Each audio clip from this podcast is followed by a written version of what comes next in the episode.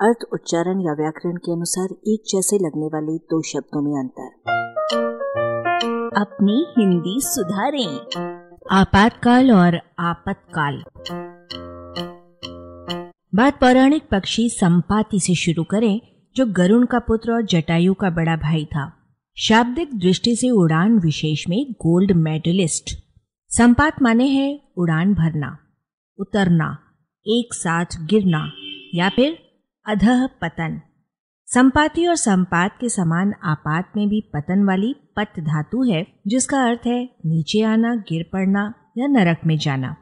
अब आपात के पात को प्रपात, गर्भपात और उल्कापात के पात से मिलाइए। उत्पात यानी छलांग, उपद्रव आदि के पात को भी याद कीजिए। बात सरल हो गई।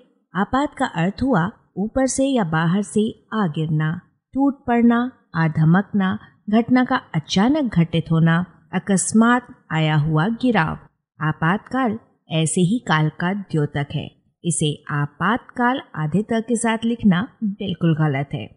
आपतकाल इससे भिन्न है, जिसमें मूलतः पद नहीं, आपद या आपदा और विपद या विपदा वाला पद है, जो समास के कारण पद शक्ल ले लेता है। यही पद आपत्ति और विपत्ति में है। आपतकाल सीधा सादा आपत्ति या विपत्ति या संकट या कष्ट या मुसीबत का समय है। संपदा और संपत्ति में भी यही पद है। ठीक ही तो है, जहाँ संपदा नहीं है, वहाँ विपदा है, और जहाँ संपत्ति नहीं है, वहाँ विपत्ति है। कुछ और बढ़िए, संपन्न और संपादन और संपादक में भी यही पद है। कथ्य, संपाति से संपादक तक पहुँचा।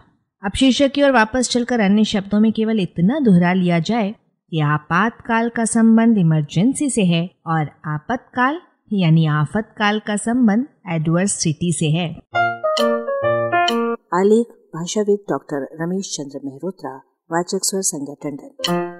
अरबा की प्रस्तुति।